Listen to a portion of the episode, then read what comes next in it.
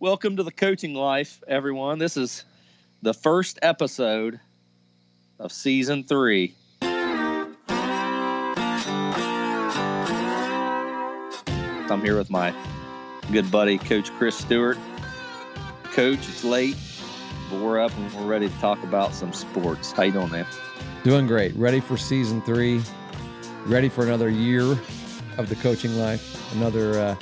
We are embarking on our second year here after the wonderful article that we had written about us in the new front page news in our county.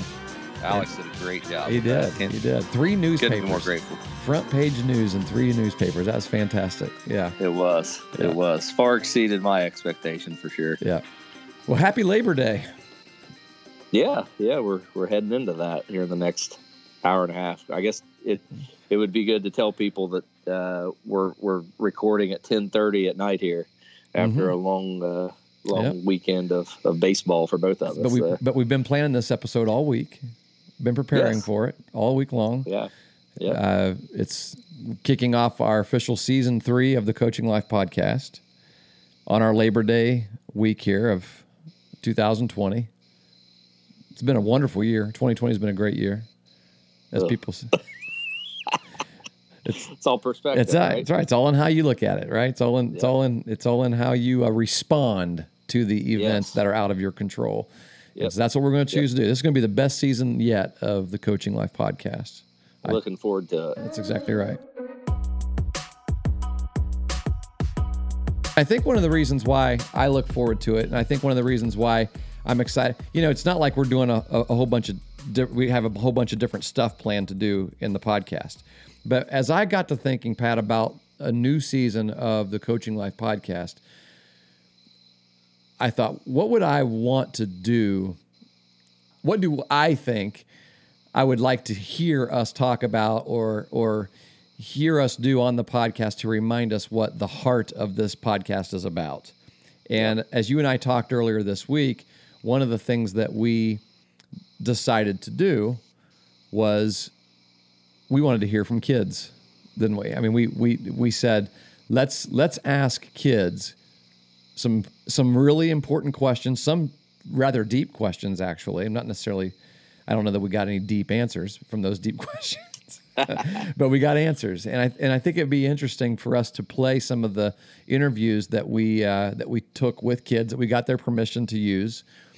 At least I asked for permission to the ones I taped. I hope you did too. I did as well. And so, you sit down and you say, hey, I want to ask you a question for the podcast. And a lot of the kids are like, no way. Or, they'll say, are you going to record it? Or are you going to videotape it? Or is it just the voice? And they're like, no, I don't want to do it. I don't want to do it. But they'll sit on a PlayStation on a video and play with complete strangers across the country. Yeah, exactly. But, some kids, though, are like, yeah, I'll do it. Ask I know. Question. Yeah. Some get excited about it, and it's really fun. I think it's fun to hear from kids, and I guess at the heart of the matter for me, the reason why I kind of wanted to do this is because I believe that kids in the last 6 months have been our forgotten population in many ways. And I would say, Coach, that in the past 20 years or 30 years or so, I think that as adults in general, we've taken the kids, or we've taken sports in general, not just baseball, but sports in general, away from the kids. And because, I'll just say that, I was convicted Saturday as I was coaching, my son, Jeremiah. And,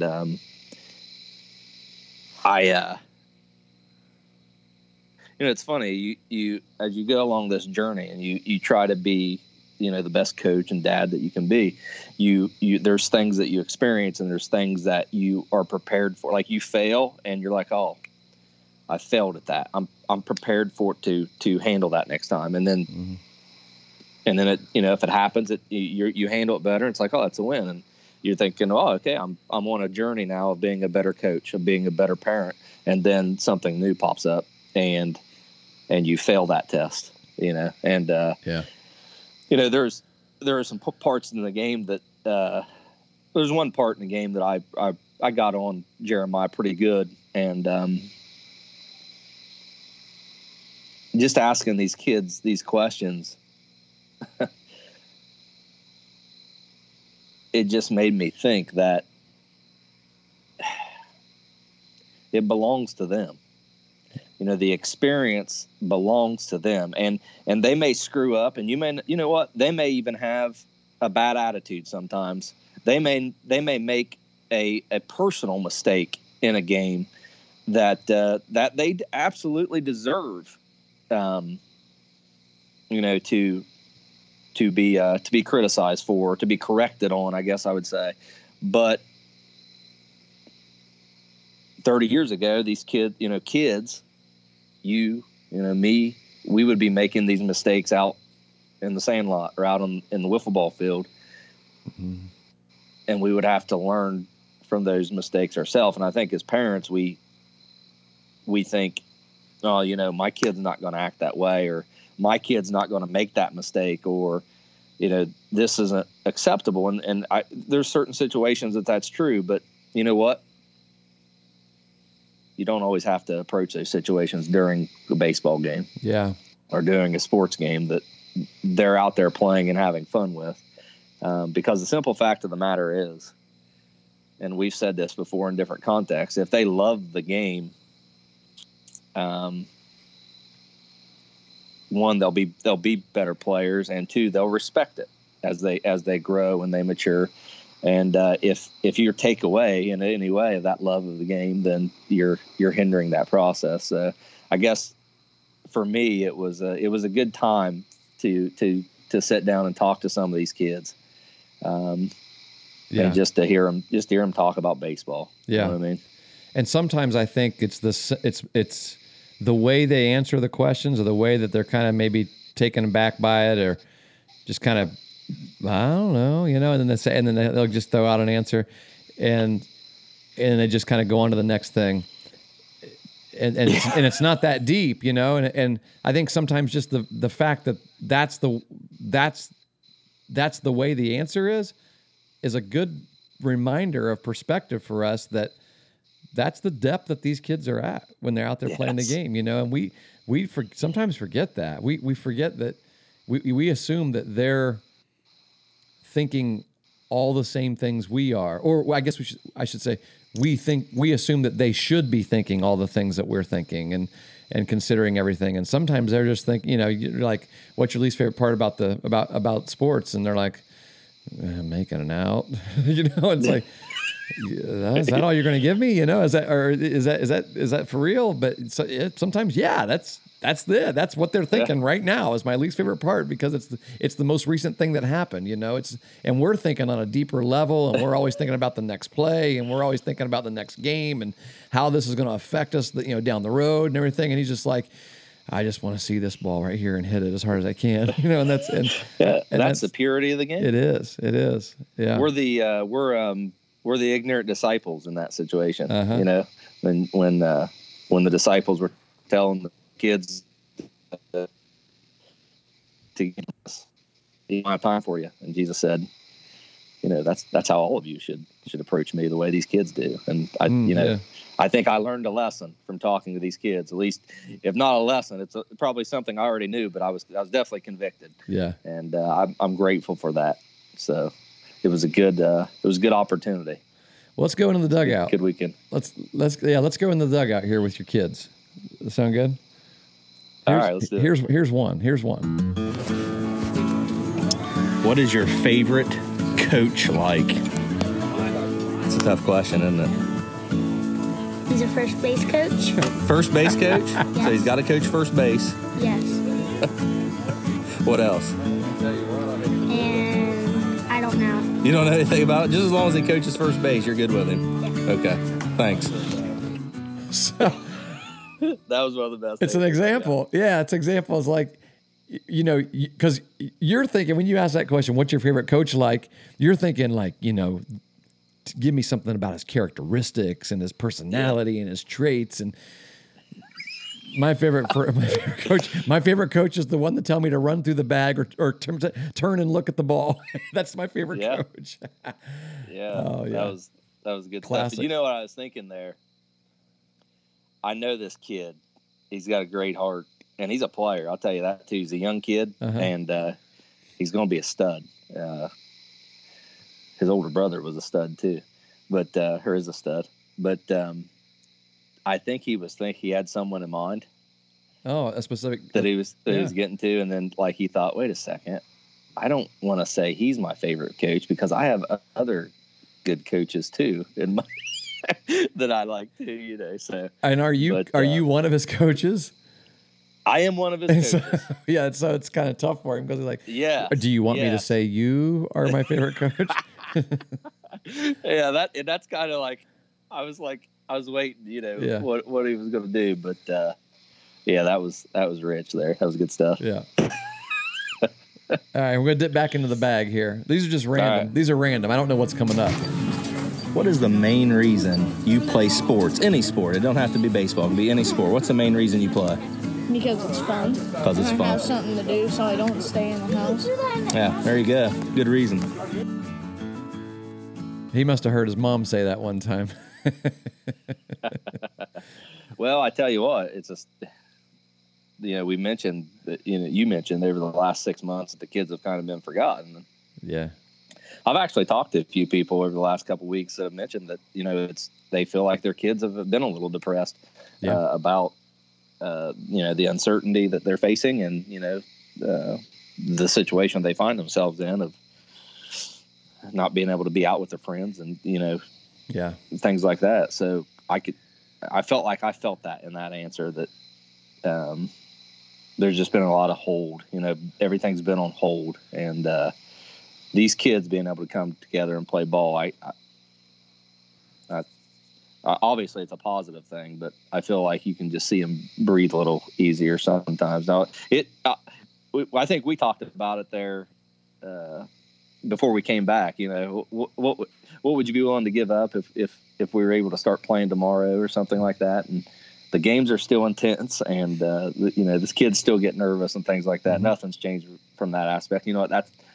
That's sports. That's just how it's always going to be because that's one great thing about sports. So not even a pandemic. Well, and sometimes that intensity takes our minds off of other things that absolutely that we could be getting more intense about as well.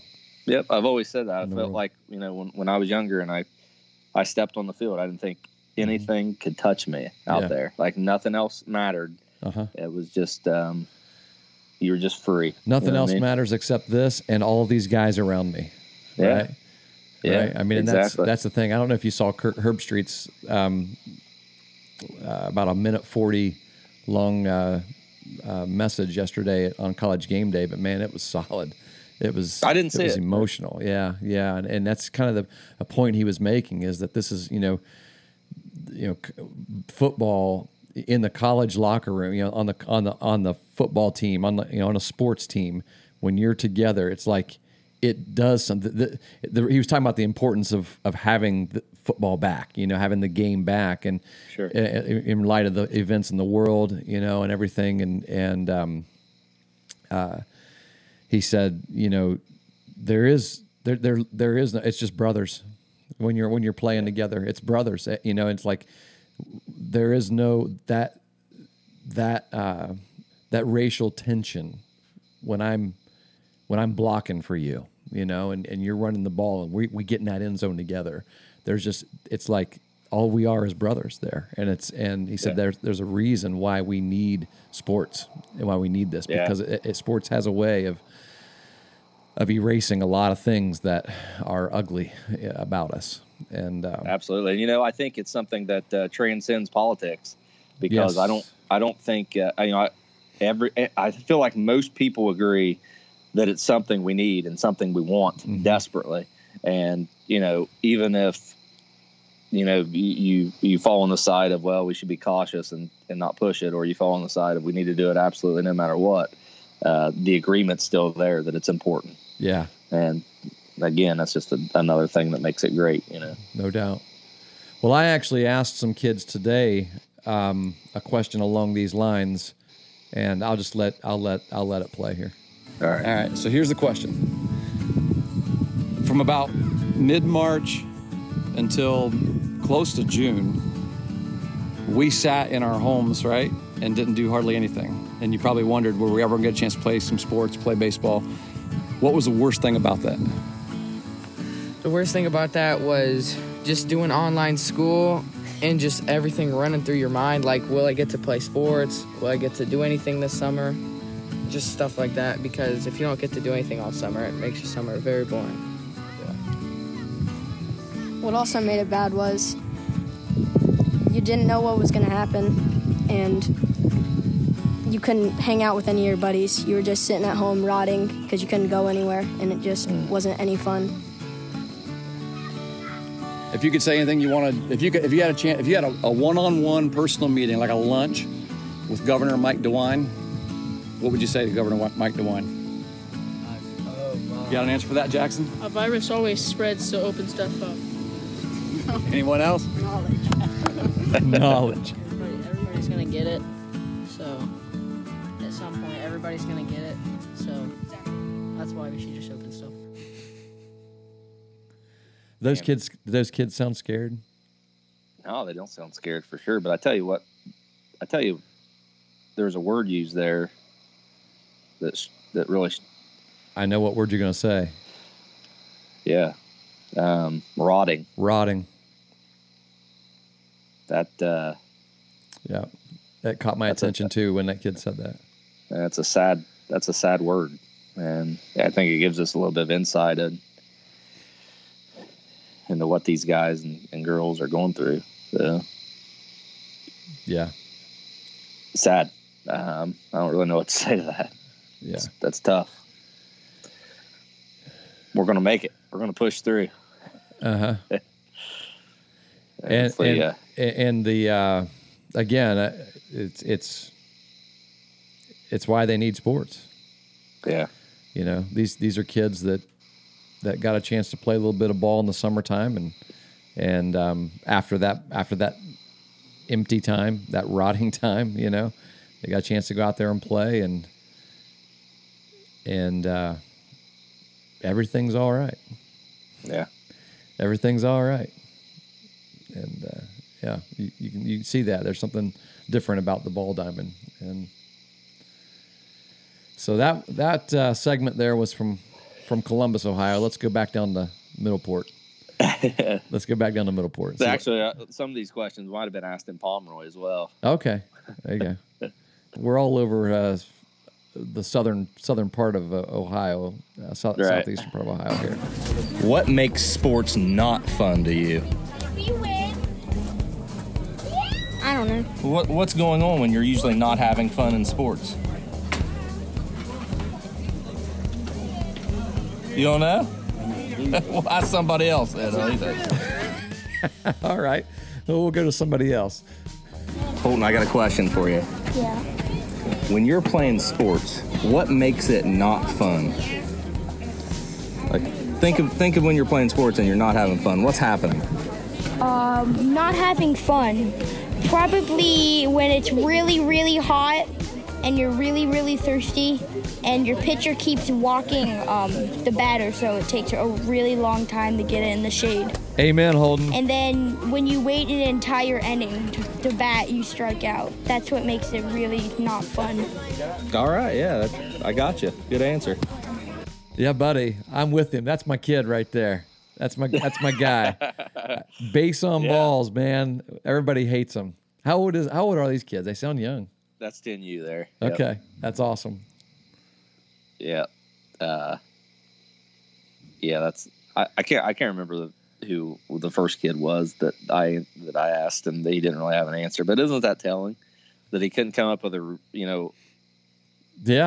up with what makes sports not fun? Like, the question was kind of foreign to him. Like he's like, what do you mean sports not fun? You know, he couldn't come up with one. I think that's a little telling, but. Yeah, Holden's a good kid there. He's been hitting the ball really well too. So that's good. Yeah. That's good.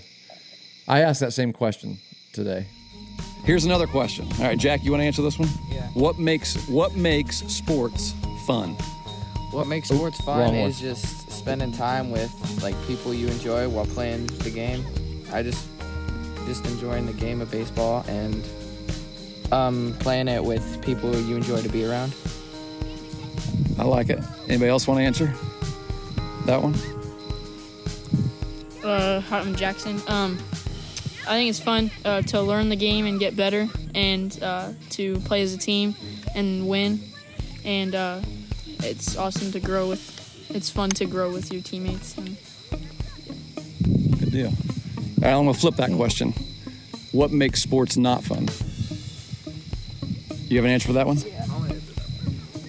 What makes sports not fun is when you make a mistake, when you get yelled at instead of getting picked up, and because everybody's going to make mistakes once or twice while playing any sport, and just if you're getting yelled at, you don't really want to be there anymore.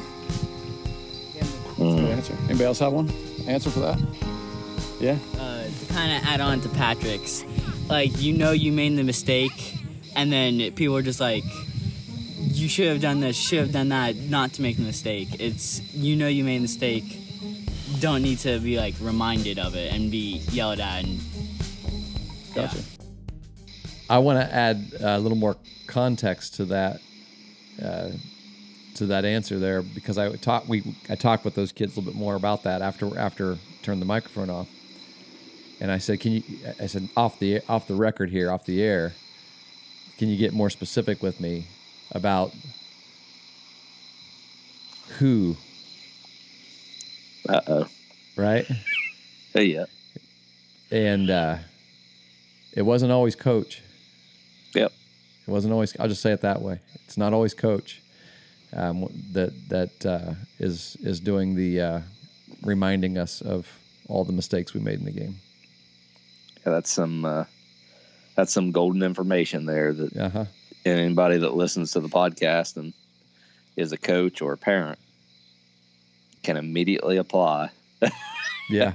And it's very similar to what I to what I kind of opened the discussion with there. So that hits home. That's no doubt. That's gold. I think you had one that answered something similar. Tell me something you've learned recently that was new. Something new you've learned, either this year or last sports season you had. What's something new that you've learned? I don't really know. You can't think of anything? That's not good. We need to learn, right? Oh, we should be learning all the time. You can't think of anything that you learned? Okay. That wasn't the clip I thought I was playing. Let me try this one.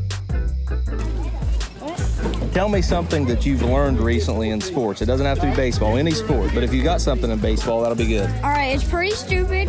But nothing stupid. It's something that I've learned. Okay, what is it? All right. Catcher's gloves are not good for infield. That's a good lesson to learn right there. I thought they were good because like the not good for infield. Well, he's right, I guess. Yeah, that's a good lesson. There's a reason why you don't wear him out there. He's a character. He's the life of the party. So yeah, it's always fun when he's near. We have some pretty fun conversations. Oh, he sounds like he's a character. Day, he was naming all of his sports dads to me, telling me that. Like, well, you're like my 8th sports dad, and then here's this person's my 7th and 6th, and then he gets down to my real dad is so, yeah, David of all. But Griff, I want to ask you a question. Yeah. What's the biggest goal that you would like to accomplish in a sport? It can be any sport; it don't have to be baseball. But if it is baseball, what's your biggest goal you'd like to accomplish? Make it to college. Make it to college. What college you want to go to? Do you know? You have any picked out? Any D1 college. Yep. We'll talk about that later. Okay. That's good. That's good. I'm glad you're planning a future conversation with him about that. Well, we had that conversation, and he completely, I thought definitely brought up our buddy Randy Dobnak and the successes he's having in the major leagues, and he said it's just his goal to play D1. Sure, but nothing wrong with that. He don't have any qualms about playing in the D2 or D3 school, and whatever gets him gets him the opportunity to play or gets him the opportunity to go to school for a lesser price. Is this a 10-year-old? That's an older kid. 12-year-old. Okay. And, he's an older 12-year-old. Yeah. Plays a lot of travel ball. Good ball player. So he's already thinking about those goals. Good deal. Good deal. Yeah.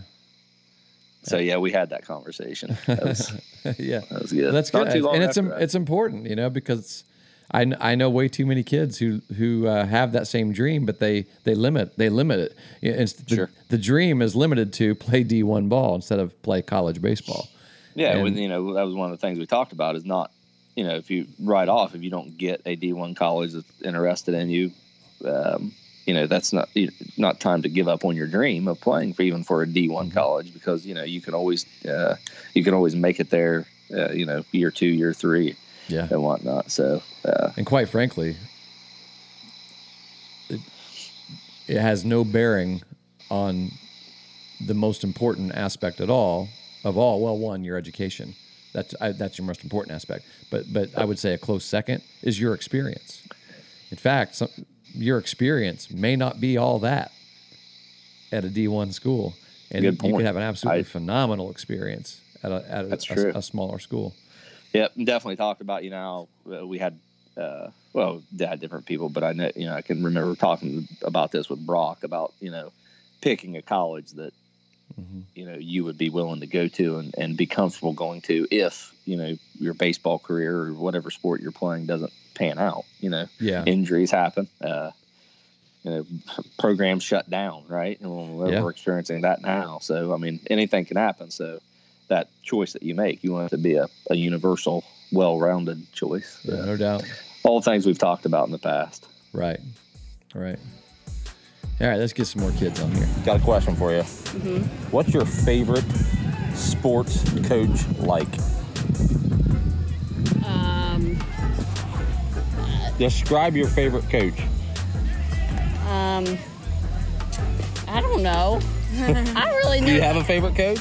Not really. Do you have five favorite coaches? No. No? Do you have least favorite coaches? I like one guy. One guy is like the coach for Ohio State, Ryan Day, whatever his name is. No. The coaches that coach you. Oh. Who's your favorite? What?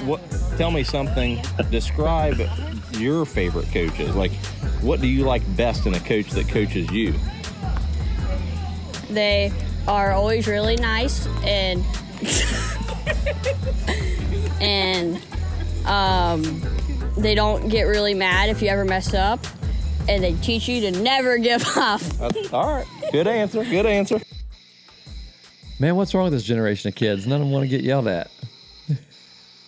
They're all weaklings. Yeah, they all got to be nice, and they don't get mad at you when you mess up. Who told them that? Let me tell you something. Well, let me tell you something about that kid.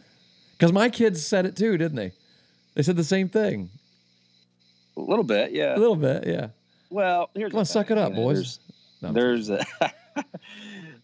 think there's a line. There's a threshold, and a lot of people when they first, you know, when they think about that. Discipline or critiquing or whatever, they usually start at the wrong extreme, as opposed to thinking about the kid and how it might impact that, you know, specific kid. But that kid that answered that question never needs anyone to holler at him or say anything to him, because he is harder on himself than a coach could ever be. And a lot of kids are, and you don't know, and we don't know that. We don't realize that, you know. I like what one of the kids said that on the clip that I already played from the 14-year-olds that I was talking to today. He said, you know, one of the reasons why it's tough to hear someone harping on my mistakes is because I already know that I made it, and I'm already thinking about it enough, you know. And I think it's not productive. There's a difference between coaching a kid up who has made a mistake, you know, and versus harping on the mistake and doing basically magnifying the exact same thing that's going on in his mind right now or her mind right now after having made it. And that's, you know, that creates a mistake avoidance culture that we've discussed a number of times on this podcast that you don't want to have on your team, because then they play to not make mistakes because they're scared, you know, they're worried to death that you're going to harp on it every time that they make one. And, you know, that's That's exactly what I did this weekend. Is that right?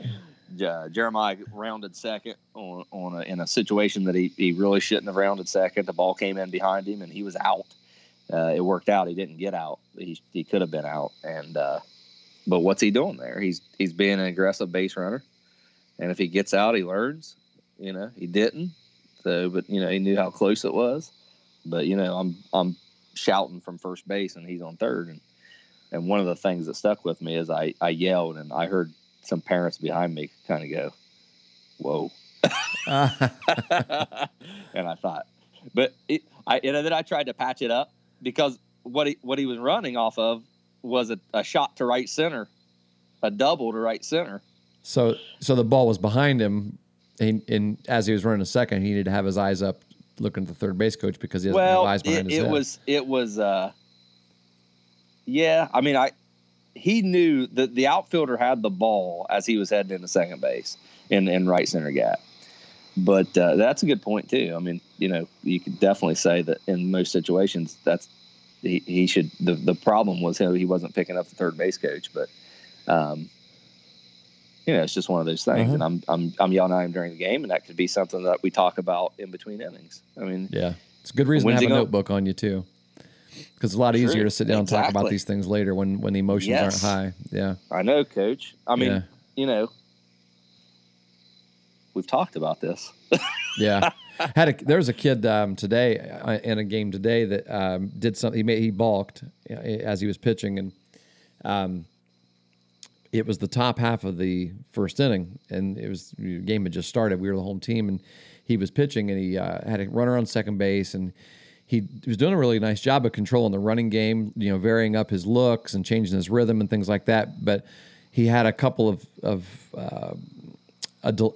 deliveries where he paused at the high point of his motion. You know, after he came set and as he began to go to the plate, he paused and looked back at the runner, did a little Johnny Cueto type of spin around thing, you know, and it's not his normal motion. And he almost balked once while doing that. And then the second time he did it, he didn't come to any pause at all. He just kind of went into that, and you know, the umpire called it a balk and everything. And so, you know, it's frustrating because he's a smart kid and smart player and everything, but he was just trying to be a little too cute, I think. And I told the other coaches, I said, I'll talk to him, you know, when he gets in here. And then I looked up at the chart and I was reminded, oh, he's in the 2 hole.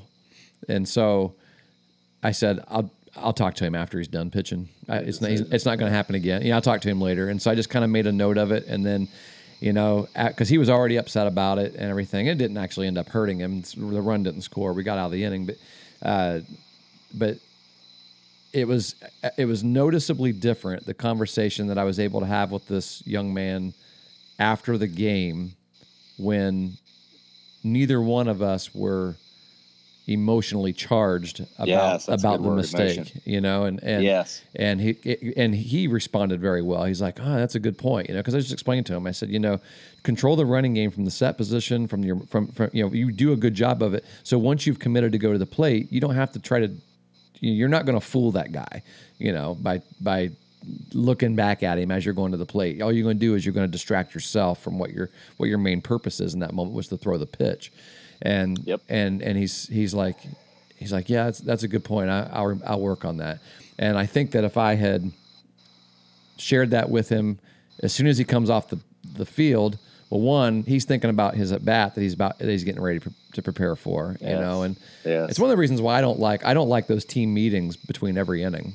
One, I hate slowing the game down, but I hate it when like a team has a horrible inning and they come off the field and a coach gathers them and he harps on everything that happened in that inning, and now we're getting ready to bat, right? With that mindset, now it's like, okay, let's get these runs back, you know. We just gave them a whole bunch. Let's get them back right now. Well, all right, you know.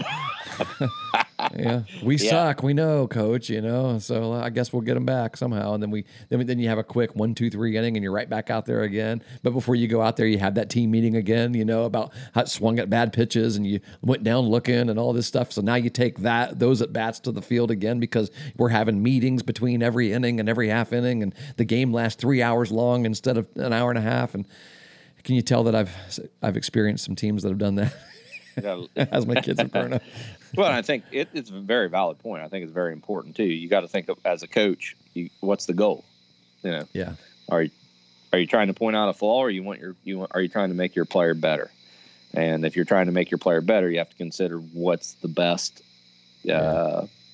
environment, what's the best context, you know, to have a discussion about something that they did wrong. Yeah, and it's important. It's something that, you know, we have to look out for. And, you know, it's like one of those things, like I said, that it's easy to get caught up. And you use the word emotion. That's a great word, because a lot of times when we're in that moment, crazy things could happen. But, you know, we got to be disciplined, right? That's right. In order to be significant, we have to be disciplined. Yeah, you throw that in there. You throw our two words of 2020 in there about every podcast now. I like it. Well, I'm going to be honest. I'm trying to remind myself. That's one way to remind yourself. Put it in a podcast every week, because there's an audio record of that.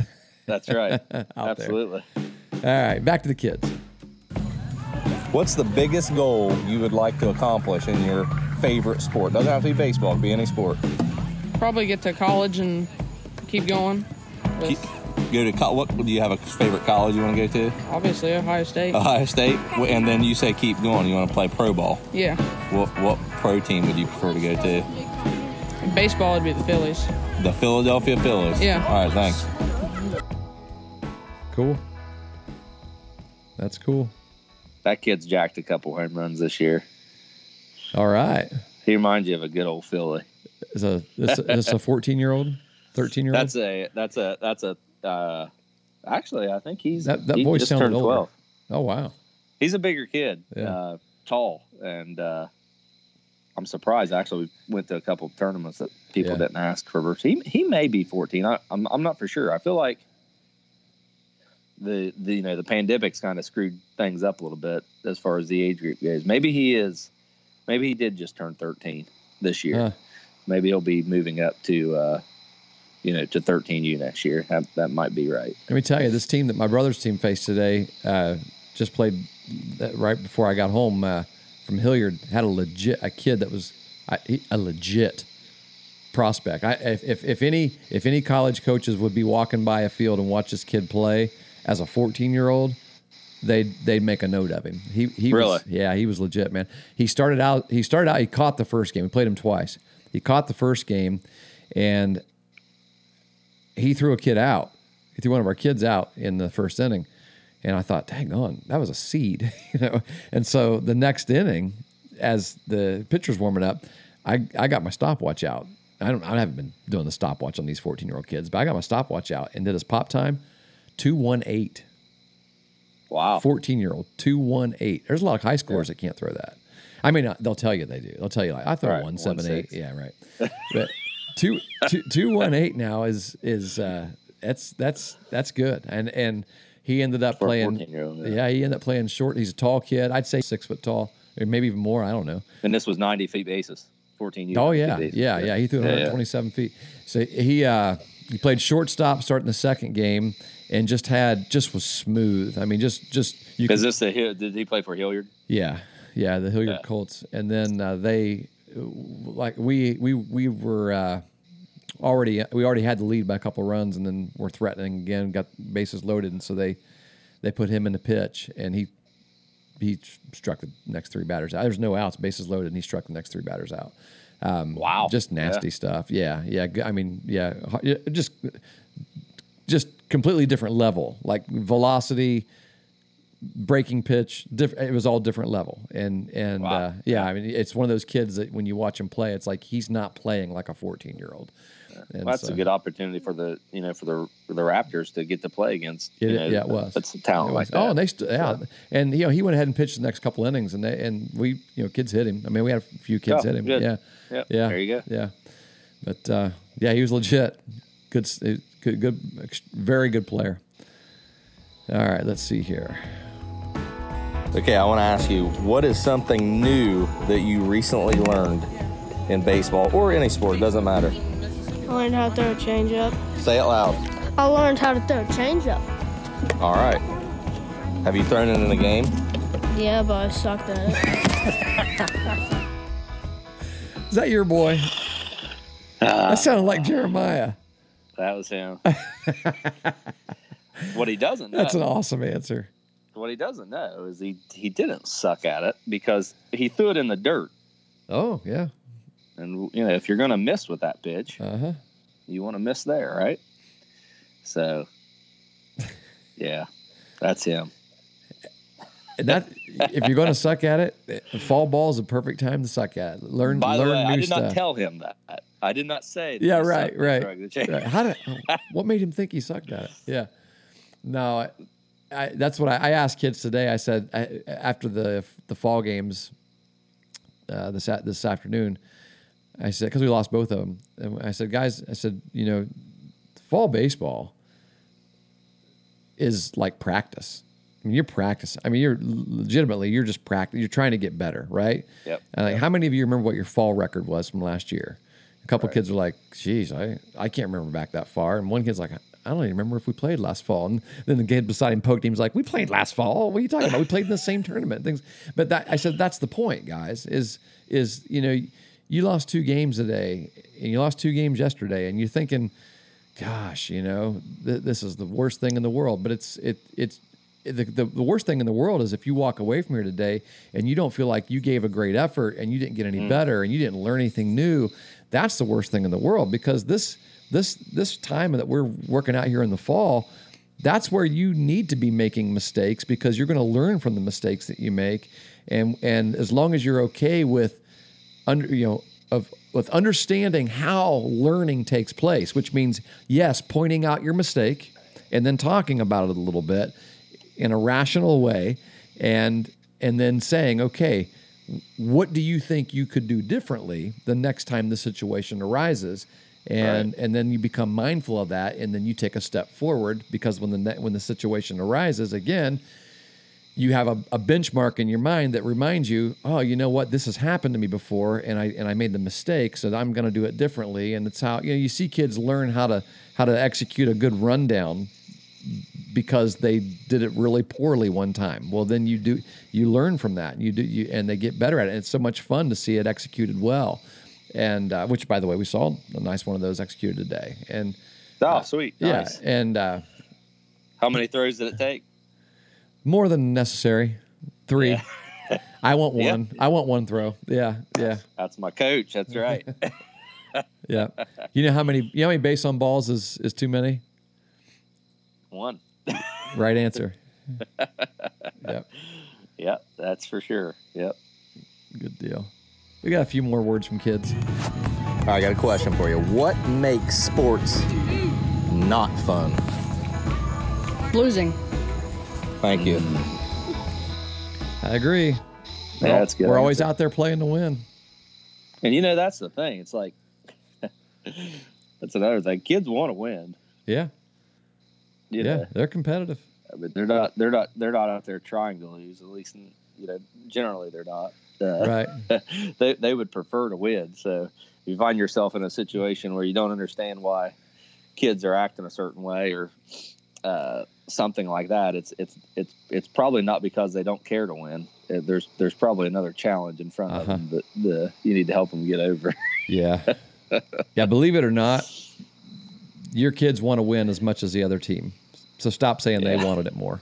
Because the other team. Yeah, exactly. Yeah. Oh, yeah, that's a rough one, isn't it? It is. It is. Especially in the game, you know, in a game like baseball where so many odd things I know. Can happen. They just wanted it more than we did. Oh, I mean, that, you know, tonight, that was the situation we were kind of in. I mean, the other team was playing really well, and they got, you know, a couple runs off some.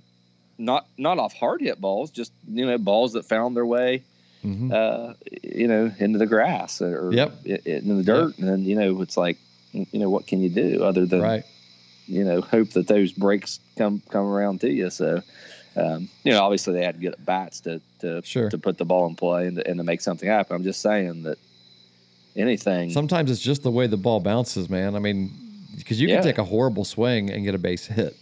Yeah. And you know, exactly. A little duck fart, and you could lace one, like we've said 100 times, and you lace 3 or 4 in a row with bases loaded, and they catch them. Well, we've just stranded 3 runners on balls that we hit really well, and they scored on balls that they did not hit really well. So there's a lot of luck involved into it in it as well. So it's, and that's why you not make always they wanted morning, it right? more. Yeah, that's right. That's right. So you can get back up. How many more of these we got? Got a couple. Got. I think maybe 2 more from you, and then one from me. Logan, got a question for you. Yeah. What makes sports fun to you? Just being out with friends, just playing around, being competitive, I guess. Ah, that's a good answer. Thank you. That kid's a dog. Yeah. He oh yeah, yeah. He's a winner. He's tough. He definitely likes to win. Definitely wants to compete, just like he said. Yeah, good kid. Being competitive. Yeah, being a competitor. Yeah, that's a good answer for a kid who's like 12 years old. Yep, he is that way, and he wants other kids around him to be that way too. Cool. Yep. Good deal. What episode is it gonna be? The next one. I don't know. Zach, let me ask you a question. What makes a good coach for you? What makes a good coach is a coach who picks a good team and brings us all together and makes the game fun, basically. Yeah. When you say pick a good team, what do you mean? Picks good players? Yeah, picks good players that know each other and brings us together and we have fun. Good answer. That's my buddy, Big Z. I knew he wouldn't let me down because when we've had guys on the podcast or we've asked kids questions before, we asked him a question, and he had a big, elaborate, professional answer for us then, too. So I knew you'd come with the goods. Yeah. But did you – He named, like, what's a good general manager? Yes. What's a good coach? Answer. Yeah, right. Yeah, right. You're not just – You're not just moving the piece. You're not just coaching the X's and the O's. You're actually like putting a team together. That's what makes a good coach, man. Being able to pick a good team. I love it. Yeah, it was a great answer, definitely. Yeah, I think we don't give enough credence to that kind of stuff. It's important to have chemistry. I think that's what it comes down to. You know, ultimately, is having a group of kids that enjoy being around each other and that can feed off each other and you know, have fun together. That's an important trait of a baseball team. Probably a underrated trait. No doubt. To be honest with you. Yeah. No doubt. Well, this is when I first sat down with some kids this afternoon from the Raptors team, and it's how I opened up with them and asked them if they'd like to come on our podcast. Right. Okay, I'm sitting here with 7 14-year-olds. We were getting ready to play a baseball game. Are you all 14, aren't you? Most of you 13? Okay. All right. So I got a question for you. And if you want to say your name, you can. The question is, why do you play sports? Who wants to answer that? Who wants to answer first? You want to answer first? All right. What's your name? Hi, I'm Patrick Udanovich. All right, Patrick. Answer that question. I play sports just because of my competitiveness. I just want to have a chance to go out, have fun, and win at all costs, and also just grow with a brotherhood with all my buddies out here. Excellent. Anyone else want to answer? Have an answer to that one?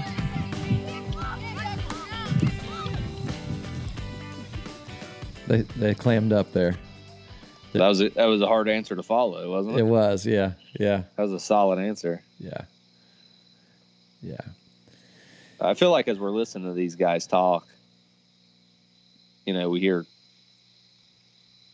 some of the concepts are repeated, like, you know, having fun and being around your friends and being around a group of guys, you know, that brotherhood, you know, a couple of times was mentioned. And I hope that gives us insight into kind of as coaches and as adults, as parents, what we're kind of dealing with here. It's, you know, really, it really doesn't come down to wins and losses. Ultimately, it doesn't come down to, you know, what your kid did at the plate on a fall Saturday, mm-hmm. or how many strikeouts they had or anything like that. There's a lot of opportunity in sports that our kids are giving us. Just in these answers, you can hear them talk about some of the things that we can use to teach them about things that are, you know, that are going to be far more important to them long after they you know, stop walking on a baseball field or any type of sporting venue. And we should try our best to take advantage of that, because it's an easy way. It's a good way for us to develop them into, you know, great human beings. No doubt at all. Yeah, I just love the simplicity of those answers. You know, it's not complex. It's not. You know, it might not have been what you and I expected when we went into the project of wanting to interview kids. You know, I thought to myself when I listened to all of those little clips, I thought my first instinct was to think, these are a little disappointing. These answers are, but you know, but here's the funny thing about that. Why they shouldn't be. They shouldn't be just, and I think that's the point. Is it's for the kid. These are the kids' answers. It's for and what we're doing is for the kids, and the games that we play, the games that we coach, the teams that we build, and the tournaments we plan to go to, and those events that we have. It's just, it is for them. And if what we are hearing in those answers is they are being fulfilled in that, then, and that's good enough for them, then we need to learn how to make that be good enough for us as well. You know, like, I guess I was telling myself, if those answers that they gave were truly their heartfelt answers in that moment, and that's good enough for them, it needs to be good enough for me as well. But I think sometimes I want to expect the kids to look upon this thing that we're experiencing, this game, the same exact way that I do. And I didn't look at it that way when I was a kid, when I was playing. You know, like we told, you know, Alex Hawley last week when we talked to him for our interview, you know, I think one of the things that happened to me when I went from player to coach was I realized how much of the game that I really took for granted as a player, and how much I didn't know that I didn't know, you know, just as a player, and how much I realized, wow, I really love this game. And when you start thinking about it that way, and you sit up and you talk with your old buddies, you know, about just all the intricacies of the sport that you love, whether it's baseball or football or basketball or whatever, we need to remember we didn't necessarily do that as kids either. We didn't do that either. I mean, we just went out and played it. And then if someone were to ask us these same questions, we'd have the same kind of answers, you know. It doesn't mean we matured. Right. You know, we developed, and you know, we need to give our kids the same opportunity to do that instead of trying to put them in a box and saying this is how baseball's played. Yeah.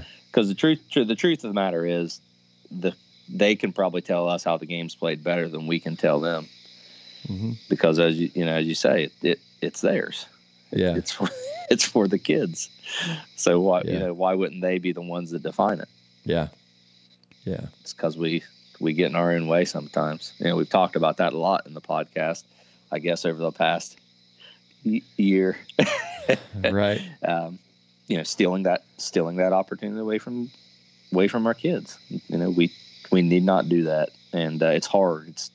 It's an emotional game. It's a great game, and you know, if you're committed to doing your best, you there's times that you feel like you have to you have to coach a certain way, or you have to, you know, parent a certain way in order to get a point across. And it's a constant challenge. It's a constant battle every single day of our lives to be the best coach or best parent that we can be. But if we truly want to do that, then, you know, we're going to accept that challenge and try to grow from it. And I think definitely, without a doubt, one of the things that we can do is kind of just listen, watch and listen to our kids a little bit more than what maybe we typically do. Yeah. Yeah. Yeah. Yeah.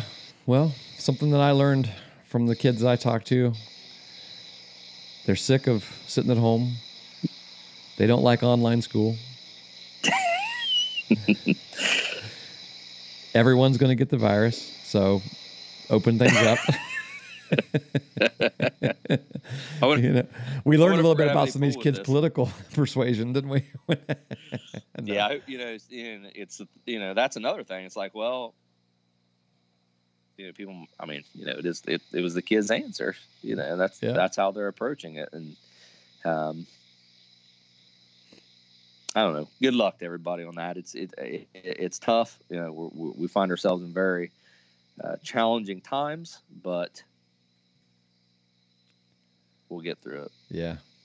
We'll and you know what? We'll move on. Honestly, our sports are going to help us get through it. Yeah. A lot of people don't understand that. Most people who listen to our podcast understand it. I mean, we don't have the people that don't understand it are not ones that are listening to our podcast. Yeah, that's true. So we probably won't make anyone upset with that. Yeah. So, and hey, it's not our fault. And if we do, it's the kids. Yeah, that's right. That's right. Hey, look, we just lay it in your lap. If it falls on your toes, that's your fault, right? We're not stepping on anybody's toes. Right. Right. That's right. And we're following rules, right? Yes, we are. We're doing, you know, organizers, officers, presidents, commissioners, coaches, parents, you know, spectators, we're all figuring out a way to make this happen. Dude, I know how important it is. I lead a church. My church has met online for 26 weeks. Yeah. We haven't met in person. We had 1 week where we met in person. That was just a special gathering last week, and it was outside. We spread out, but it's not like just because I don't like them doesn't mean I'm not following them. You know, I'm following them. Sure. Right. Yeah, absolutely. Whatever it takes. Right. Yeah. I think one time I said I'd wear pink underwear on my head if it meant we had a chance to play baseball. In the box. Yeah, I still haven't seen a picture of that. Did anybody get a picture of you? It hasn't been mandated by the governor. Oh, that's what it was. Don't hold your breath, bud. There's new mandates every day from that dude. That's true. It's coming out. It's coming out. That's right. I'll do it if that's what. New orders. Book it. Yes. Yes. You're gonna have a new order. I'm gonna tweet him. I'm gonna say, hey, I got this order. I'd like for you to. It's a mandate. Hey, whatever it takes, Coach. I'll do it. There you go. Whatever it takes. I hope everyone enjoyed this as much as we did. Yeah, yeah. It's a good way to start season 3. Yeah, it is. Let's hear from the people that the game belongs to. Yes, it belongs to the kids. Lighten up, adults. It belongs to the kids. It was good talking to you, Coach. Yep, good talking to you. Have a good night. You too, man.